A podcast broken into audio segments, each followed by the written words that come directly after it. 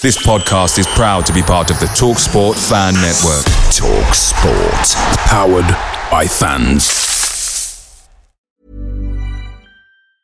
The TalkSport Fan Network is proudly supported by McDelivery, bringing you the food you love. McDelivery brings a top tier lineup of food right to your door. No matter the result, you'll always be winning with McDelivery. Order now on the McDonald's app and you'll get rewards points delivered too. So that ordering today means some tasty rewards for tomorrow. Only via app at participating restaurants. 18 plus rewards registration required. Points only on menu items, delivery fee and terms apply. See McDonald's.com.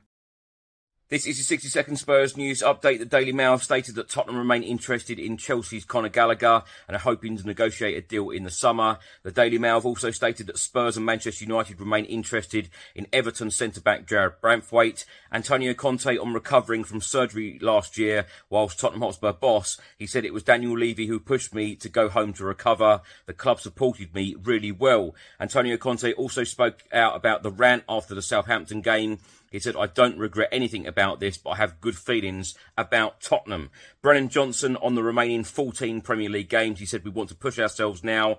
Pearl Jam will perform at the Tottenham Hotspur Stadium on Saturday, June the 29th.